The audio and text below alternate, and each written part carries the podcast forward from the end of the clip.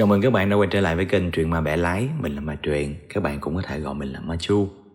Trước khi tiếp tục series kỳ án ngày hôm nay thì mình cũng có một cái thông báo nhỏ nhỏ Là mới rồi á, mình bị mấy anh Youtube quét vào một cái Dính 8 cái video vàng ươm luôn các bạn.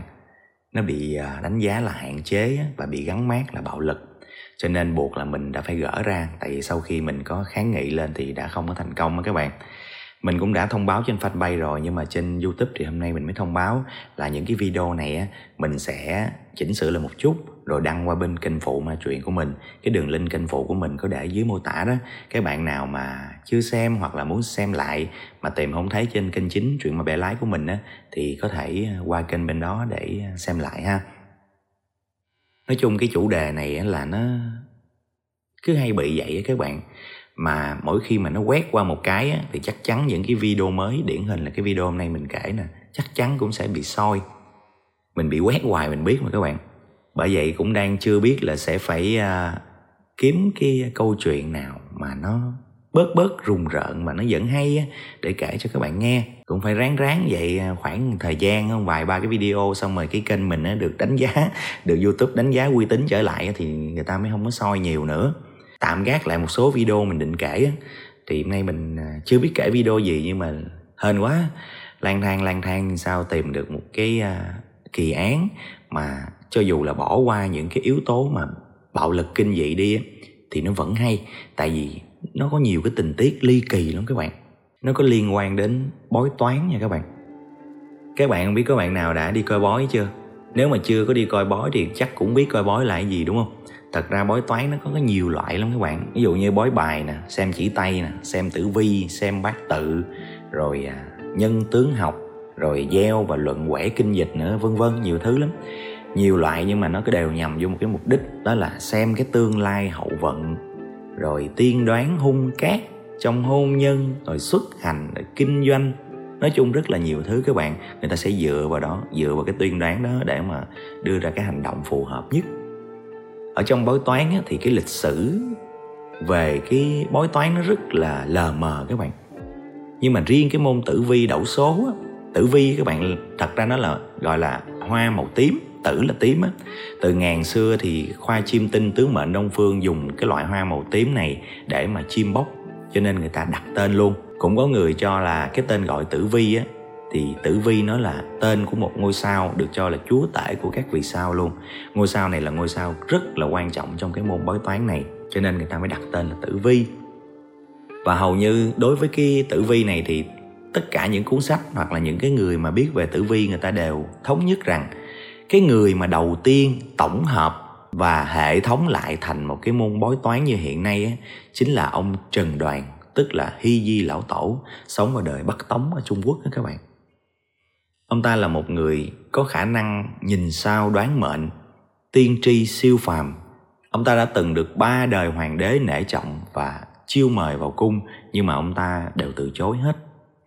Vào những cái năm mà cuối hậu đường á, khi mà Bách Tính đang ờ, gọi là chạy loạn vào khu nội địa các bạn.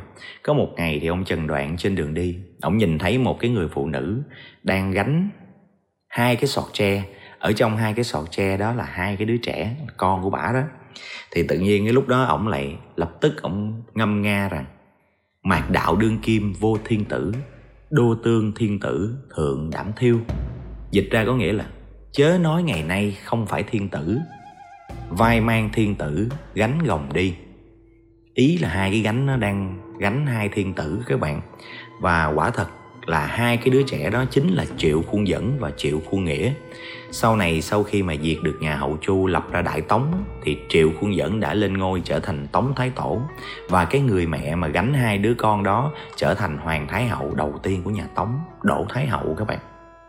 Riêng cái môn bói toán này thì thật ra là cả ngàn năm rồi. À, lúc nào cũng chia ra hai phe hết. Một phe thì tin và bói toán đúng không? Một phe thì không có tin vào bói toán à còn một cái phe nữa đó là, là lúc tin lúc không tin. Thích thì tin lúc không thích thì không tin. Kiểu vậy. Thật ra bói toán nó cũng có cái hay sẽ giúp cho người ta sẽ tự tin hơn vui vẻ hơn khi mà chuẩn bị cho một cái cuộc hôn nhân hoặc là một cái việc làm ăn gì đó. Giúp người ta vững tin khi mà được những cái à, lời tiên đoán nó mang lại thuận lợi tuy nhiên thì à, bói toán nó vẫn là một con dao hai lưỡi. Nhiều khi đi coi xong rồi là rước thêm âu lo về các bạn có những chuyện dở khóc dở cười về bói toán lắm. Nhiều khi á, đang tính ờ, đầu tư làm ăn phải không? Cũng phân dân quá qua hỏi thầy cái thầy thầy nói là được sắp tới là con may mắn hơn lắm á. Thế là cứ thế mà đầu tư thôi ai về vô cái nó sập sàn thế là mình cũng sập nguồn luôn các bạn. Rồi trong hôn nhân cũng có cái vụ giống như là bà mẹ bà đi coi ờ, bói để ờ, cưới vợ cho con trai thì vô cái ông thầy mà ông phán một phát rồi ông kêu là ờ cái này không được rồi nhỏ này tuổi dần đúng không? Ừ cao số lắm. Thằng kia tuổi heo cái gì? Tuổi heo rồi dần thân tỵ hợi, tứ hành xung thằng này là heo về, lấy vợ tuổi cọp thế nào cũng bị cọp nuốt à. Rồi đưa cái hình cho ông coi, cái ông kêu, trời, nhỏ này cái gò má nó cao quá, này là sát phu. Rồi ngày tháng năm sinh của hai đứa này nó vô cái đại khắc, lấy nhau một cái là không những là thằng chồng chết mà cả nhà chết luôn u mà ông phán vô một cái như vậy là thôi bà mẹ mà bà, bà tin là bà về là thôi khỏi cưới sinh gì hết luôn các bạn. Rồi xong tự nhiên cái à, hai đứa nó thương nhau thấy bà luôn. Thầy bói phán một cái rồi về bà mẹ không có cho cưới sinh gì hết rất là khó xử đúng không các bạn. Chẳng lẽ hai đứa nắm tay nhau trong nước mắt rồi cầu bình lợi thẳng tiến sao? Nói chung là có nhiều cái chuyện xung quanh cái chuyện bói toán lắm mà thầy bà bây giờ thì cũng thật giả lẫn lộn chân nhân thật sự ít lắm các bạn ơi. Mà người ta nói chân nhân là bất lộ tướng mà không có dễ mà gặp được người ta đâu chứ không phải là ai cũng làm được đâu không có tràn lan như bây giờ được. Nhiều khi à, không khéo là tiền mất tật mang chứ không dẫn chơi. Mà thôi mấy cái vấn đề này nó rất là dễ gây tranh cãi cho nên mình không có muốn bàn nhiều. Sở dĩ muốn nói sơ sơ về bói toán là vì hung thủ trong cái vụ án này. Mỗi lần mà gây án là hắn đều tự xem bói cho chính mình luôn các bạn. Ly kỳ như vậy á và bây giờ thì không để các bạn đợi lâu nữa chúng ta sẽ đi vào chi tiết của vụ án ngày hôm nay nhé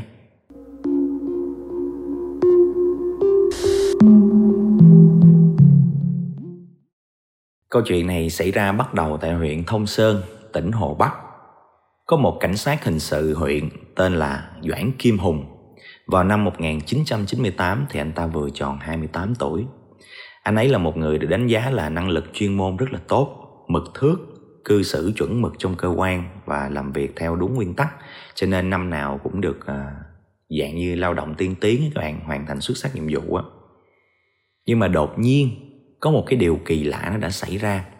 Từ ngày 1 đến ngày 4 tháng 6 năm 98 á, anh ta không đến đội để làm việc, cũng không có báo cáo là đang theo một cái án nào hết. Đây là một cái điều chưa từng có kể từ khi mà Doãn Kim Hùng tham gia lực lượng cảnh sát hình sự. Vào ngày 4 tháng 6 năm 98 thì ông đội trưởng Trương, ông họ Trương các bạn, ông là cấp trên của Doãn Kim Hùng đã gọi điện thoại về nhà của Kim Hùng xem coi có phải là anh ta bị ốm hay không. Cái người mà nghe máy ở đầu dây bên kia là vợ của Kim Hùng. Cô ta nói là anh ấy đã đi làm việc 3 ngày nay, chưa có thấy về nữa. Khi mà kết thúc cái cuộc gọi điện thoại này thì cả đội trưởng Trương lẫn vợ của Kim Hùng đều rất là lo lắng. Ở đội thì nghĩ anh ta bị ốm nên nghỉ ở nhà, còn ở nhà thì nghĩ anh ta đi làm. Đối với công việc của một cảnh sát hình sự thì đôi khi cái việc mà đi theo án làm án á các bạn theo dõi đối tượng hay sao đó thì cái việc mà nhiều ngày không trở về nhà đó nó cũng là cái chuyện thường xảy ra. Cho nên lúc đầu thì vợ của kim hùng cũng không nghĩ ngợi gì nhiều. Nhưng mà bây giờ cơ quan đã gọi như vậy thì rõ ràng là đã có chuyện rồi lúc này đội trưởng và một cảnh sát nữa đã lập tức đến nhà của kim hùng để nắm rõ sự việc vợ của kim hùng lúc này không giữ được bình tĩnh mà bật khóc các bạn Cô ấy sau khi nghe điện thoại thì đã mở tủ quần áo của chồng mình ra và thấy ở trong đó là thẻ ngành, súng nè, giấy phép sử dụng súng nè, đều để ở nhà hết. Mà những cái thứ này nếu mà đã đi làm nhất định là phải mang theo. Vậy cuối cùng thật sự là Kim Hùng đã đi đâu? Làm gì mà gấp đến như vậy? Hiện tại thì anh ta đang ở đâu? Vợ của Kim Hùng nói với lại à, đội trưởng Trương với cái người cảnh sát đi theo là Trước khi mà anh ta đi anh ta có nói chuyện điện thoại với một người nào đó. Nghe loáng thoáng thì nghe Kim Hùng gọi là A Phong. Chị vợ đoán có thể là Kim Hùng đã nói chuyện với bạn cũ của anh ấy. Chị ta chưa có từng gặp mặt cái người bạn này nha Nhưng mà có nghe chồng kể á, là hồi xưa có một cái người bạn cũ rất là thân lúc còn học cấp 2 Tên là Kha Du Phong. Du Phong là con trai của cô chủ nhiệm của Kim Hùng hồi xưa luôn. Hai người này học chung cái trường trung học cơ sở thực nghiệm nằm ở huyện Thông Sơn luôn. Thì nghe tới đây, phía cảnh sát mới lập tức cử người đến xác minh tại cái trường trung học cơ sở thực nghiệm này. Tại đây thì họ biết được là cái người cô giáo chủ nhiệm năm đó có họ châu mọi người thường gọi là cô châu các bạn.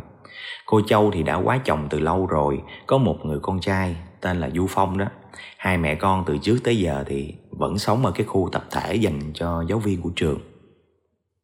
Khi mà cảnh sát gặp cô châu thì cô châu nói là du phong mấy ngày nay đã đi ra ngoại tỉnh. Nói là có việc chứ cũng không biết là đi đâu, tới giờ cũng chưa có về.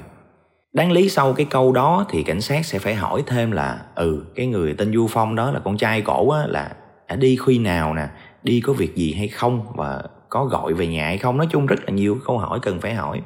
Nhưng mà lúc đó thì cô châu nói là không có tiện nói chuyện vì có cái tiết dạy buổi sáng á cổ không có thể nghỉ được. Cho nên là hẹn hai cái anh cảnh sát này á, chiều nay quay lại cổ sẽ nói chuyện nhiều hơn. Thì nói chung tạm thời cái thời điểm này cũng chưa có gì mà hai người cảnh sát này mới đi về. Đến chiều thì người ta quay lại và đến cái khu nhà tập thể đó đó. Thì à, cái mà chào đón họ đó là một cái ổ khóa sắt, khóa cái căn hộ nó lại luôn rồi. Buổi sáng hẹn đến buổi chiều buổi chiều đến thì lại khóa cửa. Hai cái người này mới hỏi thăm nhà trường thì mới biết được cái thông tin là sáng nay cổ đâu có tiết dạy gì ở trường đâu và cũng không biết là cổ đi đâu mà khóa cửa nữa hết. Rõ ràng là nó có vấn đề gì rồi. Hai cái người cảnh sát này rất là lo lắng, đã cảm thấy có một cái chuyện gì đó không ổn rồi. Sợ nếu mà chần chừ sẽ ảnh hưởng nghiêm trọng đến cái vụ việc này cho nên lập tức báo cáo tình hình về đội và yêu cầu xin cái lệnh khám xét nhà cô Châu ngay lập tức. Khi mà lệnh khám nhà được ban hành trước sự chứng kiến của đại diện nhà trường, cảnh sát đã phá khóa để vào bên trong. Bước vào ngôi nhà này thì mọi thứ nó tương đối là gọn gàng, tươm tất, bàn ghế, tủ sách đúng theo cái kiểu của một nhà giáo khuôn mẫu luôn, không có bị à, gọi là hiện tượng gì lạ hết. Ở trên bàn trên phòng khách thì nó có một cái bức thư nhưng mà cái bức thư đó lại là bức thư tuyệt mệnh của cô châu viết. Cái nội dung của bức thư nó cũng chỉ đơn giản là cô châu nói là cô châu bị bệnh nan y, không muốn sống trong đau đớn nữa. Cho nên cổ sẽ tìm đến một cái nơi nào đó yên tĩnh để mà cổ kết thúc mọi thứ. Cổ nói rằng mọi người không cần phải tìm kiếm nữa. Tài sản và mọi thứ, vật dụng ở trong nhà xin gửi lại cho nhà trường để mà lo liệu. Tới đây thì cái sự việc này nó nó quá là đột ngột rồi. Cảnh sát hỏi thăm ban giám hiệu và tất cả các giáo viên trong trường thì họ đều nói rằng, trước giờ thật sự ra không có nghe cô châu nói gì về cái bệnh tình hiểm nghèo dưới trơn vẫn đi dạy đều, rất là ít khi nghỉ phép. Nếu mà có bệnh nan y thì ít nhất cô ta cũng phải thường xuyên xin trường cho nghỉ phép để mà đi khám bệnh chứ. Nhưng mà đằng này là không có. Như vậy chỉ có một cái khả năng để mà giải thích cho cái sự rời đi đột ngột của cô châu đó, đó là cổ đã muốn trốn tránh và che giấu một cái điều gì đó. Cảnh sát đã tiến hành kiểm tra tổng thể căn nhà và với những cái dụng cụ chuyên dụng dưới sự kiểm tra của các kỹ thuật viên người ta đã soi ra được nhiều cái mẫu máu ở trong căn nhà đó dính ở trên bàn ở trên ghế trên sàn nhà mặc dù đã được lau sạch rồi một chiếc búa lớn cũng đã được tìm thấy ở phía dưới nhà kho, chỗ phòng chứa đồ. Trên đó có dính tóc và máu. Ngoài ra không tìm được cái gì nữa hết. Qua xét nghiệm thì người ta đã xác định được máu và tóc đó chính là của cảnh sát kim hùng. Khả năng là lành ít dữ nhiều rồi. Doãn kim hùng có thể đã bị giết và kẻ sát nhân rất có thể là hai mẹ con cô Châu và Kha Du Phong. Sống thì phải thấy người, chết thì phải thấy xác. Cảnh sát huyện Thông Sơn đã lập tức thông báo tình hình cho toàn bộ hệ thống cảnh sát quốc gia luôn, đồng thời tổ chức lực lượng tìm kiếm tông tích của nạn nhân và tông tích của hai nghi phạm đó là hai mẹ con cô Châu và Kha Du Phong. Một ngày sau đó thì họ nhận được một cuộc gọi của cảnh sát Hồ Nam nói rằng có một thi thể đã được tìm thấy ở quận Thiên Tân các đặc điểm mô tả về ngoại hình rất là gần với thông tin mà bên phía văn phòng công an huyện Thông Sơn đã thông báo. Sau khi nhận được cái cuộc gọi đó thì cảnh sát Thông Sơn đã lập tức đi xuyên đêm để đến Thiên Tân nhận diện. Khi mà cái tủ đông, cái tủ đông lạnh đó các bạn, của cái nhà xác kéo ra một cái thì những người này người ta nhìn thấy lập tức người ta biết ngay cái người nằm ở trong đó chính là đồng đội của họ cảnh sát doãn kim hùng. Pháp y cho biết là cái nguyên nhân tử vong của kim hùng là do một cái vật cứng đập ở phía sau đầu, gây nứt sọ não. Hung khí chính là cái cây búa tìm thấy ở trong nhà kha du phong qua điều tra thì cảnh sát nắm được một cái thông tin, đó là kha du phong có một người bạn gái ở hà nam. Có khi nào du phong đã đến đó để mà lẩn tránh hay không? Cảnh sát ở hà nam lập tức lập kế hoạch truy tìm tuy nhiên thì qua nhiều ngày cũng bật vô âm tính, không tìm thấy kha du phong. Tuy là chưa có tìm thấy được cái tông tích của kha du phong, nhưng mà cái thông tin về nơi ẩn nấp của mẹ du phong, tức là cô châu đã được tiếp nhận và tiến hành bắt giữ cô ta. Hóa ra là cái lúc mà cảnh sát đến hỏi thăm cô châu thì cổ đã dùng cái kế hoãn binh hẹn lại buổi chiều. Nhưng mà thực chất là để cổ có thêm thời gian thu dọn đồ đạc đó các bạn nhưng mà thật ra là cổ chạy không có xa. Cổ đã đi đến một cái ngôi chùa ở cái thị trấn lân cận. Đó là một cái ni viện. Là nơi tu hành của các ni cô, các bạn. Vào ngày 5 tháng 6 cô Châu đã đến chùa và khóc lóc với chùa rằng mình bị ốm nặng. Con trai thì bất hiếu, đã đuổi mình ra khỏi nhà. Mình không có còn nơi ở, cũng không còn chỗ dựa nữa. Cho nên xin là ở lại đây một khoảng thời gian ngắn thì thật sự ra đó à, cửa phật thì luôn từ bi mà. Với lại nhìn cái dáng vẻ của người phụ nữ này rất là đàng hoàng. Cái cách nói chuyện rõ ràng là một người có học thức không có giống như những kẻ dối trá lừa đảo. Cho nên những ni cô ở đây người ta cũng thương tình và người ta chấp nhận cho cô châu tá túc. Tuy nhiên thì trong một lần đi khất thực ni cô này đã nghe đã vô tình nghe được một cái thông tin là có một cảnh sát đã bị sát hại và nghi phạm là hai mẹ con trong đó người mẹ là giáo viên đang bỏ trốn. Thì lập tức cô Nico này cổ ờ, nảy sinh cái nghi ngờ và về báo cho chùa biết. Nhà chùa tuy là nơi cửa Phật từ bi, thì tất nhiên không thể nào mà che giấu cho cái ác được. Họ đã thông tin cho cảnh sát và mời cô Châu rời khỏi ni viện. Khi mà cô Châu vừa mới bước ra khỏi ni viện, thì lập tức cảnh sát đã bắt giữ. Trong cuộc thẩm vấn, thì cô Châu đã khai với cảnh sát rằng ngày 1 tháng 6 khi mà cổ đi làm về thì cổ đã kinh hoàng khi thấy con trai mình đã giết chết Kim Hùng. Mà cổ đâu có xa lạ gì Kim Hùng đâu, anh ta là học trò cũ của cô ta mà và là bạn thân của con trai của ta nữa. Chu Phong lúc đó chỉ nói với cô là đã lỡ tay thôi chứ không có cố ý vì Kim Hùng không có nể tình bạn ngày xưa mà định bắt giữ Du Phong cho nên Du Phong mới buộc phải ra tay trước. Cô Châu lúc đó thì cũng hoảng loạn lắm, Cũng đã khuyên Du Phong đi đầu thú rồi. Nhưng mà Du Phong nói đây là tội giết người, Mà người này lại là một cảnh sát nữa, Cho nên cho dù có ra đầu thú Thì chắc chắn cũng sẽ nhận án tử hình thôi. Bây giờ chỉ có một cách là phải trốn đi thật xa, Chạy được bao xa thì chạy thôi. Thật sự thì lúc đó cô Châu cũng đã mềm lòng, Cái này thì cũng dễ hiểu thôi, đúng không các bạn? Bởi vì chồng cô Châu thì mất sớm nè, Chỉ có một đứa con trai duy nhất thôi. Cho nên cuối cùng thì cổ cũng đã lấy hết tiền bạc ở trong nhà, đưa hết cho du phong và nói là con chạy càng xa càng tốt. Cái vụ việc này nó chỉ là một trong những cái vụ án mà du phong đã gây ra thôi các bạn. Tuy nhiên thì nếu mà mình kể theo cái kiểu bình thường là đến cái lúc mà bắt được du phong rồi mới thuật lại cái câu chuyện ngày xưa thì có thể sẽ gây khó hiểu một chút. Cho nên mình sẽ kể theo cái kiểu là bắt đầu lại từ cái quá khứ luôn nha các bạn. Từ nhỏ thì du phong đã mồ côi cha và có một cái tính tình rất là lầm lì, ít nói.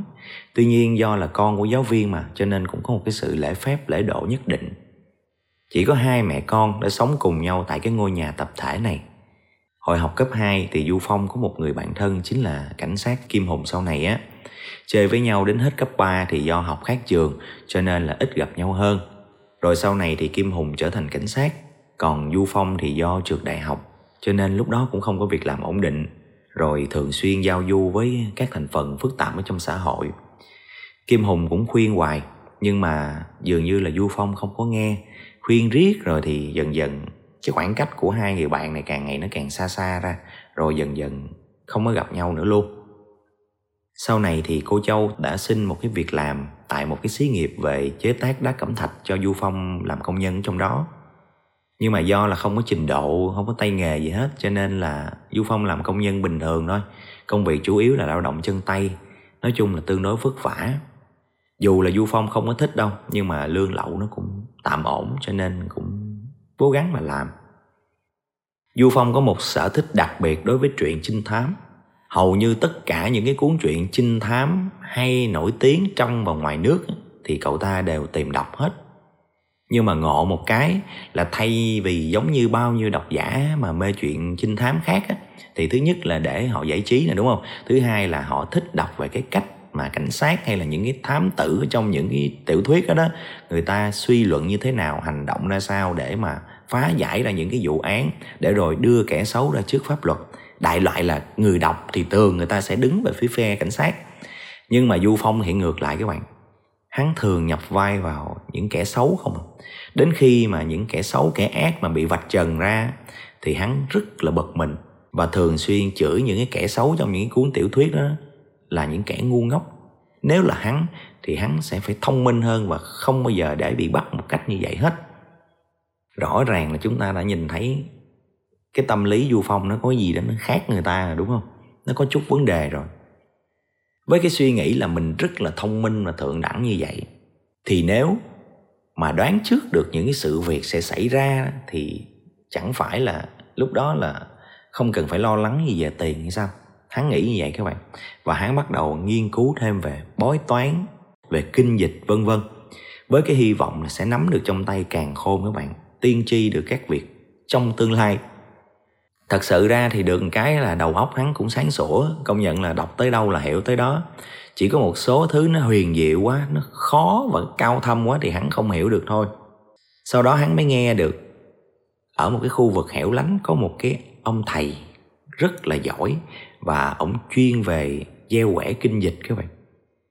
Và hắn đã tìm tới đó để bái ông làm sư phụ. Ban đầu thì cái ông thầy này ông cũng không muốn dạy cho du phong đâu. Nhưng mà do du phong quá nhiệt tình đi cứ ăn dầm ở về đó năn nỉ ông dạy.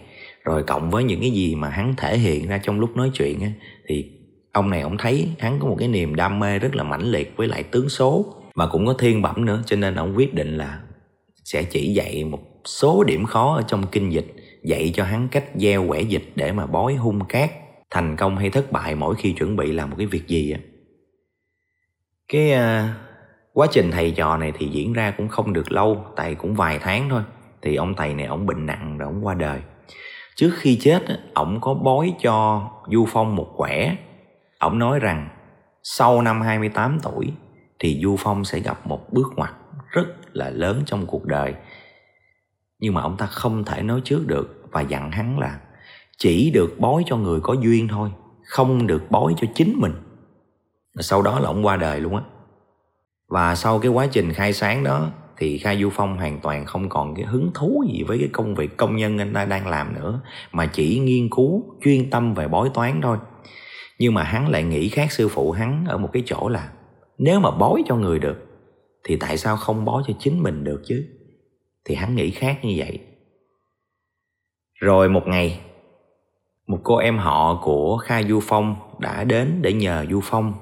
Câu chuyện vậy. Cái người em họ này nghi ngờ rằng chồng của cô ta ngoại tình với một người phụ nữ khác. Cho nên muốn nhờ du phong á là trong thời gian lúc đó hắn nghỉ việc đang rảnh rỗi đi theo dõi giùm xem có tìm được cái sự thật hay cái bằng chứng gì hay không thì à, sẵn cái máu chuyện trinh thám trong người mà. Khai du phong cảm thấy rất là cao hứng và nhận lời. Sau khi hắn nhận lời thì hắn áp dụng theo những cái cách theo dõi mà hắn đọc được ở trong các tiểu thuyết trinh thám rồi mỗi lần mà chuẩn bị đi làm cái việc theo dõi là hắn sẽ gieo quẻ để xem cái ngày hôm đó làm cái chuyện đó có thành công hay không trước. Nếu mà báo quẻ báo là thành công thì hắn mới đi và quả thật là trong nhiều ngày hắn áp dụng những cái cách theo dõi đó, thì cái người chồng của cô em họ đó không có phát hiện ra. Hắn cũng chụp được mấy cái tấm hình là chồng của nhỏ em họ đi và thân mật với một cái người phụ nữ khác. Đáng lý là du phong có thể đưa những cái tấm hình đó cho nhỏ em họ là xong rồi. Nhưng mà hắn thấy sao mình giỏi quá. Với lại cái ngày hôm đó hắn gieo được cái quẻ đại cát, cho nên muốn theo dõi thêm một cái ngày nữa xem như thế nào rồi mới đưa bằng chứng. Cái ngày hôm đó thì vô tình, khi mà đứng trước cửa nhà để đợi người chồng ra đi làm rồi mới đi theo dõi thì hắn phát hiện ra người chồng này quên khóa cửa. Không biết là có một cái điều gì đó thôi thúc trong người hắn mà hắn đã không đi theo dõi người chồng nữa, mà đã lẻn vô cái căn nhà đó. Và khi vô cái căn nhà đó thì hắn tìm thấy 20.000 nhân dân tệ ở trong tủ quần áo đối với hắn thì cái số tiền này rất là lớn tại vì cái lương của hắn khi mà làm công nhân một tháng chỉ khoảng chừng mấy trăm tệ thôi. Còn cái này là một cục hai chục ngàn tệ lần cho nên lòng tham đã nổi lên và hắn đã lấy cái số tiền này rồi thoát khỏi đó. Sau cái vụ trộm đó, thì gia đình nhỏ em họ đã có đi báo cảnh sát. Nhưng mà đồng thời lúc đó thì nhỏ em họ cũng nhận được cái hình mà Du Phong chụp được chồng của mình đi và thân mật với người phụ nữ khác. Cho nên đã quá tức giận và lập tức đệ đơn ly hôn. Thì tiếp theo đó thì chủ yếu là tranh cãi trên tòa về việc ly hôn thôi, về vấn đề tài sản, con chung rồi nọ các thứ. Chứ cái việc mà số tiền 20.000 tệ thì giống như là nó bị chìm xuồng các bạn. Làm cho Du Phong cảm thấy sao mình giỏi quá vậy? Cái quẻ nó quá chính xác, mình đã lấy được một số tiền to mà không ai phát hiện ra được và kể từ đó thì du phong lại càng nghiên cứu sâu hơn về kinh dịch và bói toán nữa, chứ không có lo đi làm, không có xin việc làm gì nữa hết trơn vài tháng sau sau cái vụ việc mà ly hôn của cái người chồng với nhỏ em họ thì người chồng nắm được cái thông tin là chính du phong là người đã theo dõi và đưa những cái tấm hình đó cho vợ của mình để dẫn tới ly hôn các bạn. Và anh ta cũng nghi du phong chính là người đã lẻn vào nhà mình và lấy cắp 20.000 tệ nói chung là vừa tức giận không vừa hận cho nên là người chồng này đã yêu cầu cảnh sát tiếp tục truy cứu cái sự việc mất trộm tiền đó và cái người cảnh sát mà thụ lý cái vụ việc đó lại chính là Doãn Kim Hùng, bạn thân hồi nhỏ của Du Phong đó. Hôm đó thì sau một cái quá trình điều tra, Kim Hùng đã xác định chính Du Phong là người đã trộm cắp tiền ngày hôm đó. Nhưng mà vì cái tình bạn thời thơ ấu, cho nên Kim Hùng đã đến nhà Du Phong không có mang theo thẻ ngành, không mang theo súng. Mục đích đến với tư cách là một người bạn để khuyên du phong ra đầu thú. Hai người ngồi nói chuyện tại nhà của du phong thì kim hùng đã nói rõ, nói hết lời về những cái chính sách khoan hồng khi mà ra đầu thú. Nhưng mà du phong nhất quyết là không có chấp nhận. Đến lúc sau thì kim hùng phải nói rắn đó là, nếu mà du phong không có chịu ra đầu thú thì buộc kim hùng cũng sẽ phải bắt du phong thôi. Nếu kim hùng không bắt thì một cái người đồng đội nào đó trong đội cũng sẽ bắt thôi, vì bằng chứng nó rất là rõ ràng rồi. Nghe tới đây thì giống như là du phong đã hiểu ra và chấp nhận cái chuyện đi đầu thú. Hắn mới nói kim hùng là đầu thú thì đầu thú, cũng phải cho đi tắm một cái cho người thoải mái, rồi vô chổng thì biết chừng nào ra. Thì kim hùng cũng đồng ý thôi, nói đi tắm đi, rồi tôi đưa ông lên đồn công an, đại loại vậy đó nhưng mà thật ra kim hùng không có đi tắm. Hắn đã lẻn ra nhà sau và lấy cái cây búa ở trong nhà kho các bạn. Và bất ngờ từ phía sau, tấn công đập một búa một vào đầu của kim hùng, làm cho kim hùng ngã lăn ra đất. Và cái cú đó cũng là cái cú chí mạng luôn. Sau khi mà cô châu là mẹ của du phong trở về nhà và phát hiện ra như cái khúc trên mình kể các bạn, rồi hắn đã nhận tiền của mẹ, rồi lợi dụng lúc trời tối, hắn gieo một cái quẻ để xem có đi được hay không quẻ kêu được. Thế là hắn đã mang cái thi thể đó cuộn trong một cái bao dệt, quấn lại nhìn giống như là một cái cây vải các bạn. Cứ thế mà đi ra bắt taxi mà đi thôi. Taxi đưa đến cái trạm xe buýt ra đường quốc lộ thì bắt đầu hắn lại bắt một cái chuyến xe buýt đường dài để đến quận thiên tân. Suốt cuộc hành trình như vậy diễn ra rất là suôn sẻ, dường như không ai phát hiện cái bao của hắn đang vác đựng một cái xác người hết. Không có ai nghi ngờ gì hết và chính cái điều đó làm cho du phong càng tin tưởng hơn về cái tài bói toán của mình, về cái tài tiên tri của mình các bạn. Và với những cái kinh nghiệm học ở trong những cái tiểu thuyết trinh thám, hắn biết là cảnh sát sẽ tìm tới người thân và tìm tới bạn gái của hắn. Cho nên hắn đã không đến nơi ở của bạn gái để mà trốn tránh, mà hắn di chuyển đi rất là nhiều nơi. Mỗi lần định đi nơi nào là hắn sẽ gieo quẻ để hỏi xem có đi được hay không quẻ nói được thì hắn đi quẻ nói không được thì hắn ở lại tiếp. Cứ như vậy hắn rong rủi suốt nửa năm trời luôn các bạn. Nãy giờ mình cứ nói là gieo quẻ gieo quẻ để hành sự á, mà nếu mà không giải thích một chút thì sẽ có một số bạn cảm thấy khó hiểu. Thật ra trong tài liệu thì chỉ biết là du phong thường xuyên sử dụng quẻ bói bằng quẻ kinh dịch thôi. Nhưng mà bói như thế nào theo cái cách nào thì người ta không có nói. Nhưng mà về cơ bản á, thì gieo quẻ kinh dịch nó là một cái phương pháp để mà luận đoán được cái à, vận hạn, hung cát xuất hành hay là kinh doanh đó các bạn, để xem cái hành sự nó có thành công hay không. Cái này thì nó có hai cách để gieo quẻ kinh dịch các bạn. Một là gieo quẻ bằng ba cái đồng xu cổ. Ba cái đồng xu cổ theo người xưa nó là được tích tụ linh khí của trời đất và trải qua một quá trình lưu chuyển của con người, cho nên nó bao gồm ba yếu tố đó là thiên, địa và nhân đại loại là người ta sẽ suy nghĩ đến cái việc cần hỏi. Ví dụ như hắn hỏi là hắn đang ở an huy đúng không? Hắn hỏi là có thể rời an huy đến vân nam được hay không? Đó thì sẽ, hắn sẽ hỏi. Rồi sau đó hắn sẽ sóc rồi sẽ bỏ ba cái đồng xu đó vào một cái đĩa. Mỗi lần sóc thì nó sẽ ra những cái kết quả như là thí dụ như một đồng ngửa hai đồng sắp thì sẽ lấy cái giấy bút ghi lại là hào âm. Hai đồng ngửa mà một đồng sắp thì gọi là hào dương ghi lại. Mà ba đồng đều ngửa thì gọi là hào âm động tức là lão âm ba đồng sắp thì gọi là hào dương động, tức là lão dương đó, mấy cái đó ghi chú lại. Sóc để như vậy 6 lần. Rồi sau đó mới gộp lại, rồi căn cứ vô một cái bản gọi là bản 64 quẻ kép kinh dịch, rồi đọc ra kết quả để mà đoán được hung cát hay là thành bại hay là thành công thất bại á các bạn. Còn một cái cách nữa đó là gieo quẻ theo thời gian, gọi là giờ động tâm người ta sẽ dự đoán theo cái ngày giờ người ta động tâm để gieo quẻ các bạn. Nó tính như thế này.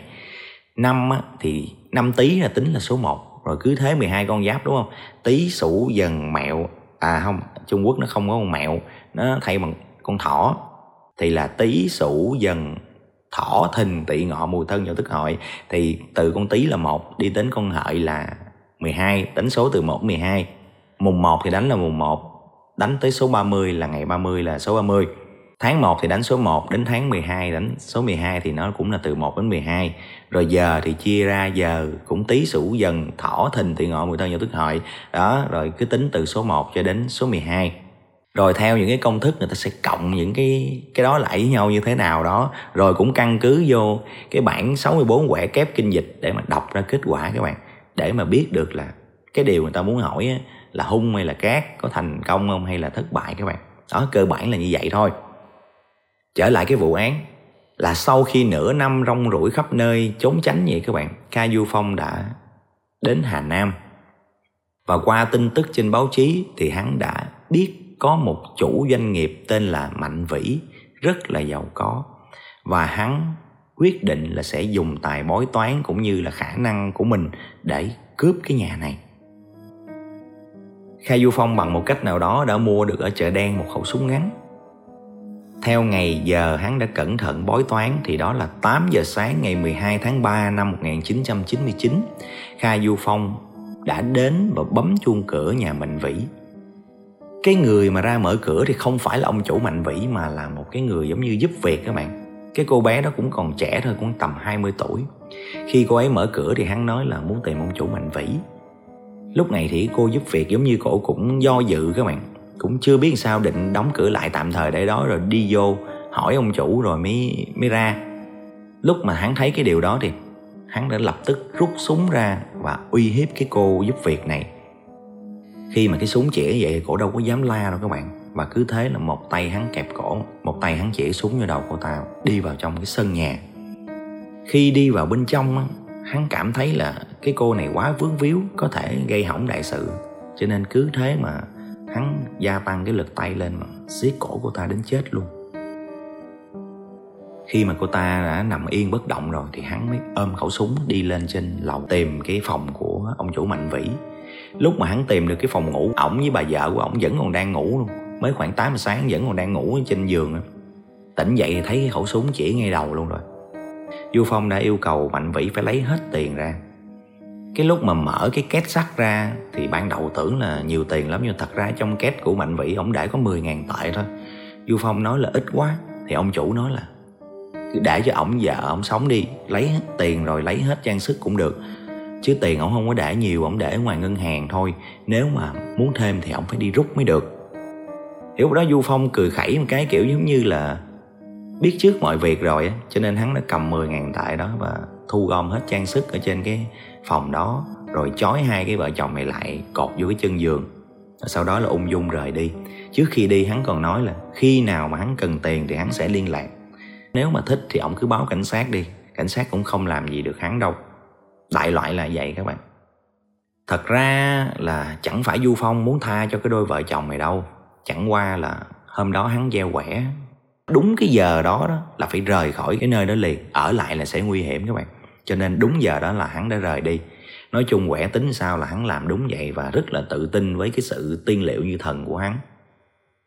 Khi mà hắn rời đi ra khỏi cửa rồi thì hai vợ chồng ông chủ bị chói tay vô trong cái ờ, chân giường thì dùng cái chân để mà ráng khều cái điện thoại bàn ở ngay đầu giường xuống để mà gọi báo cho cảnh sát thì lúc mà khều xuống được các bạn, lật cái tay nghe ra rồi cũng dùng chân bấm số luôn, lời gọi được cho cảnh sát. Cảnh sát đến nơi thì là một người đã chết, hai người thì đang bị chối tài sản thì đã bị lấy đi. Tuy nhiên, cái camera trong sân đã ghi rõ là cái quá trình phạm tội và dung mạo của hung thủ chính là du phong. Và cái camera để ngoài cửa cũng đã quay được cái biển số của chiếc taxi mà hắn đã bắt cái chiếc đó khi mà ra ngoài. Ung dung tự tại giống như là đi dạo vậy. Sau đó thì lệnh truy bắt lập tức được ban hành cho tất cả các đơn vị theo sát cái chiếc taxi đó. Ở trên taxi thì Du Phong vẫn rất là tự tin vào tài bói toán của mình, bảo tài xế lái thẳng tới Lạc Dương. Hắn biết rằng cái quẻ hắn gieo, hôm nay cảnh sát không bắt được hắn đâu, cho nên rất là bình thường có điều hắn không biết rằng thật ra cảnh sát đã theo sát chiếc taxi rồi, nhưng mà do biết là hắn có súng cho nên không thể mà hành động đột ngột, lỗ mãn có thể sẽ gây ra một cái sự chống cự và nguy hại đến những cái à, người dân vô tội á. Khi mà đến lạc dương thì hắn đã thuê một cái phòng trọ ở tại một cái khu nhà trọ để ở. Khi vào trong phòng trọ, ngồi đếm tiền thì hắn nghĩ số tiền này cũng chỉ được một thời gian ngắn thôi. Và không biết là hắn nghĩ như thế nào hắn lại tiếp tục giao một cái quẻ nữa và quyết định là viết thư cho ông chủ mạnh vĩ. Trong thư nội dung yêu cầu là ông chủ sẽ phải gửi cho hắn thêm 100 ngàn tệ nữa. Nếu không, hắn sẽ đến và khử ông, Và vợ của ông y như là khử cái cô giúp việc ấy. Sau khi mà hắn gieo quẻ xong các bạn, Thì hắn yên tâm cầm cái bức thư đó bắt đầu đi lon ton ra cái bưu điện. Nhưng mà hắn không hề hay biết rằng Mọi thứ đều đã trong tầm mắt của cảnh sát rồi. Cái khu vực đó lúc này Cái anh thợ điện Chú xe ôm Cái bà bán xôi gánh Thật ra đều là cảnh sát hết Cái lực lượng đó đã được bố trí một cách cẩn thận Chỉ chờ Du Phong sơ hở là ra tay khống chế và bắt giữ và quả thật thì trước cổng bưu điện Du Phong đã bị khống chế và bắt giữ khi mà hắn không kịp có một cái hành động phản kháng nào cả. Ở trong cái cuộc thẩm vấn tại đồn, Kha Du Phong đã khai nhận mọi chuyện giống như mình vừa kể từ bên trên nội dung nó như vậy. Nhưng mà hắn không hề tỏ ra là hối hận với những cái tội lỗi mà mình đã gây ra. Hắn chỉ thắc mắc hoài là tại sao mình đã gieo được một cái quẻ đại cát mà các chiến sĩ cảnh sát lại có thể bắt được hắn thôi. Và như vậy thì vào ngày 15 tháng 7 năm 1999, tòa án ở Thông Sơn, tỉnh Hồ Bắc đã tuyên án tử hình đối với Kha Du Phong, kết thúc một cuộc đời của một kẻ tự xem bói cho chính mình, coi gieo quẻ là kim chỉ nam cho mọi hành động tội lỗi. Ở trong cái vụ án này, Kha Du Phong tính ra cũng là một người có năng khiếu trong cái lĩnh vực bói toán, kinh dịch đó chứ. Bằng chứng là hắn đã học và lãnh hội rất là nhanh tuy nhiên thì ngoài cái yếu tố đó thì để nhận định hắn có thật sự giỏi hay không thì không thể nào mà nhận định được theo mình thì khả năng là tên này bị vướng vào một cái chứng gọi là rối loạn nhân cách ái kỷ, hay còn gọi là bệnh vĩ cồn các bạn. Cái tên viết tắt khoa học là npd nó là một loại bệnh lý rối loạn nhân cách, có đặc trưng là thường xuyên phóng đại cái tầm quan trọng của bản thân lên, nghĩ mình to lớn vĩ đại nhiều hơn so với thực tế. Bản thân của khai du phong thì cũng nghĩ rằng hắn có tài kinh ban tế thế các bạn xoay chuyển nắm được càng khôn nhờ vào cái sự bói toán của hắn. Có thể hô mưa gọi gió được, làm gì cũng không ai cản được các bạn. Chưa kể trong tâm thần phân liệt thì cái triệu chứng dương tính là các hoang tưởng và các ảo giác, trong đó có loại là hoang tưởng liên hệ. Cái người mà mắc cái hoang tưởng liên hệ này, người ta nghĩ rằng tất cả các đoạn văn hay là những cái lời ở trong báo chí, trong truyện, trong tiểu thuyết hay là những cái lời bài hát hoặc là những cái dấu hiệu ngoài môi trường đều có mối liên hệ trực tiếp với họ. Họ tưởng tượng ra như vậy các bạn. Và du phong thì cũng vậy. Hắn cảm thấy những cái kẻ xấu ở trong chuyện mà hắn đọc á, rất là phù hợp với hắn. Chẳng qua những cái kẻ đó trong chuyện là những kẻ ngu ngốc, cho nên mới bị bắt giữ như vậy thôi. Chứ còn hắn thì thông minh hơn nhiều, không thể nào bị bắt giữ như vậy được thật sự ra nha, nếu mà bây giờ mình giả sử cho là hắn là kẻ có tài thật sự luôn đi, cho là bói toán chính xác, dự đoán, tiên tri được tương lai thật sự luôn đi, cho dù là như vậy, thì mình chắc chắn là hắn vẫn sẽ nhận một cái kết cục giống như bây giờ thôi, cũng sẽ bị xử tử hình thôi. Bởi vì cái điều của hắn làm là những cái điều tà ác, mà tà thì không thể thắng chánh. Mặc dù trong cuộc sống sẽ có một số giai đoạn cái ác sẽ chiếm ưu thế hơn nhưng đến cuối cùng thì mình chắc chắn tà niệm sẽ bị đẩy lùi bởi chánh niệm thôi. Cho nên, cho dù hắn có giỏi thiệt hay giỏi giả gì chăng nữa, thì kết quả vẫn phải đền tội. Huống chi cái tên này thì thật sự ra bị ngáo chứ không phải là tài giỏi gì. Gieo được một cái quẻ đại cát để rồi đi gây tội. Kết quả là vào đại lao. Rồi sau đó là nhập đại địa luôn. ok, cái câu chuyện ngày hôm nay đến đây thôi. Chúng ta sẽ gặp nhau ở những câu chuyện tiếp theo. Nếu các bạn thấy hay thì nhớ comment cho mình có động lực làm thêm nhé. Còn bây giờ thì xin chào tạm biệt và xin hẹn gặp lại các bạn.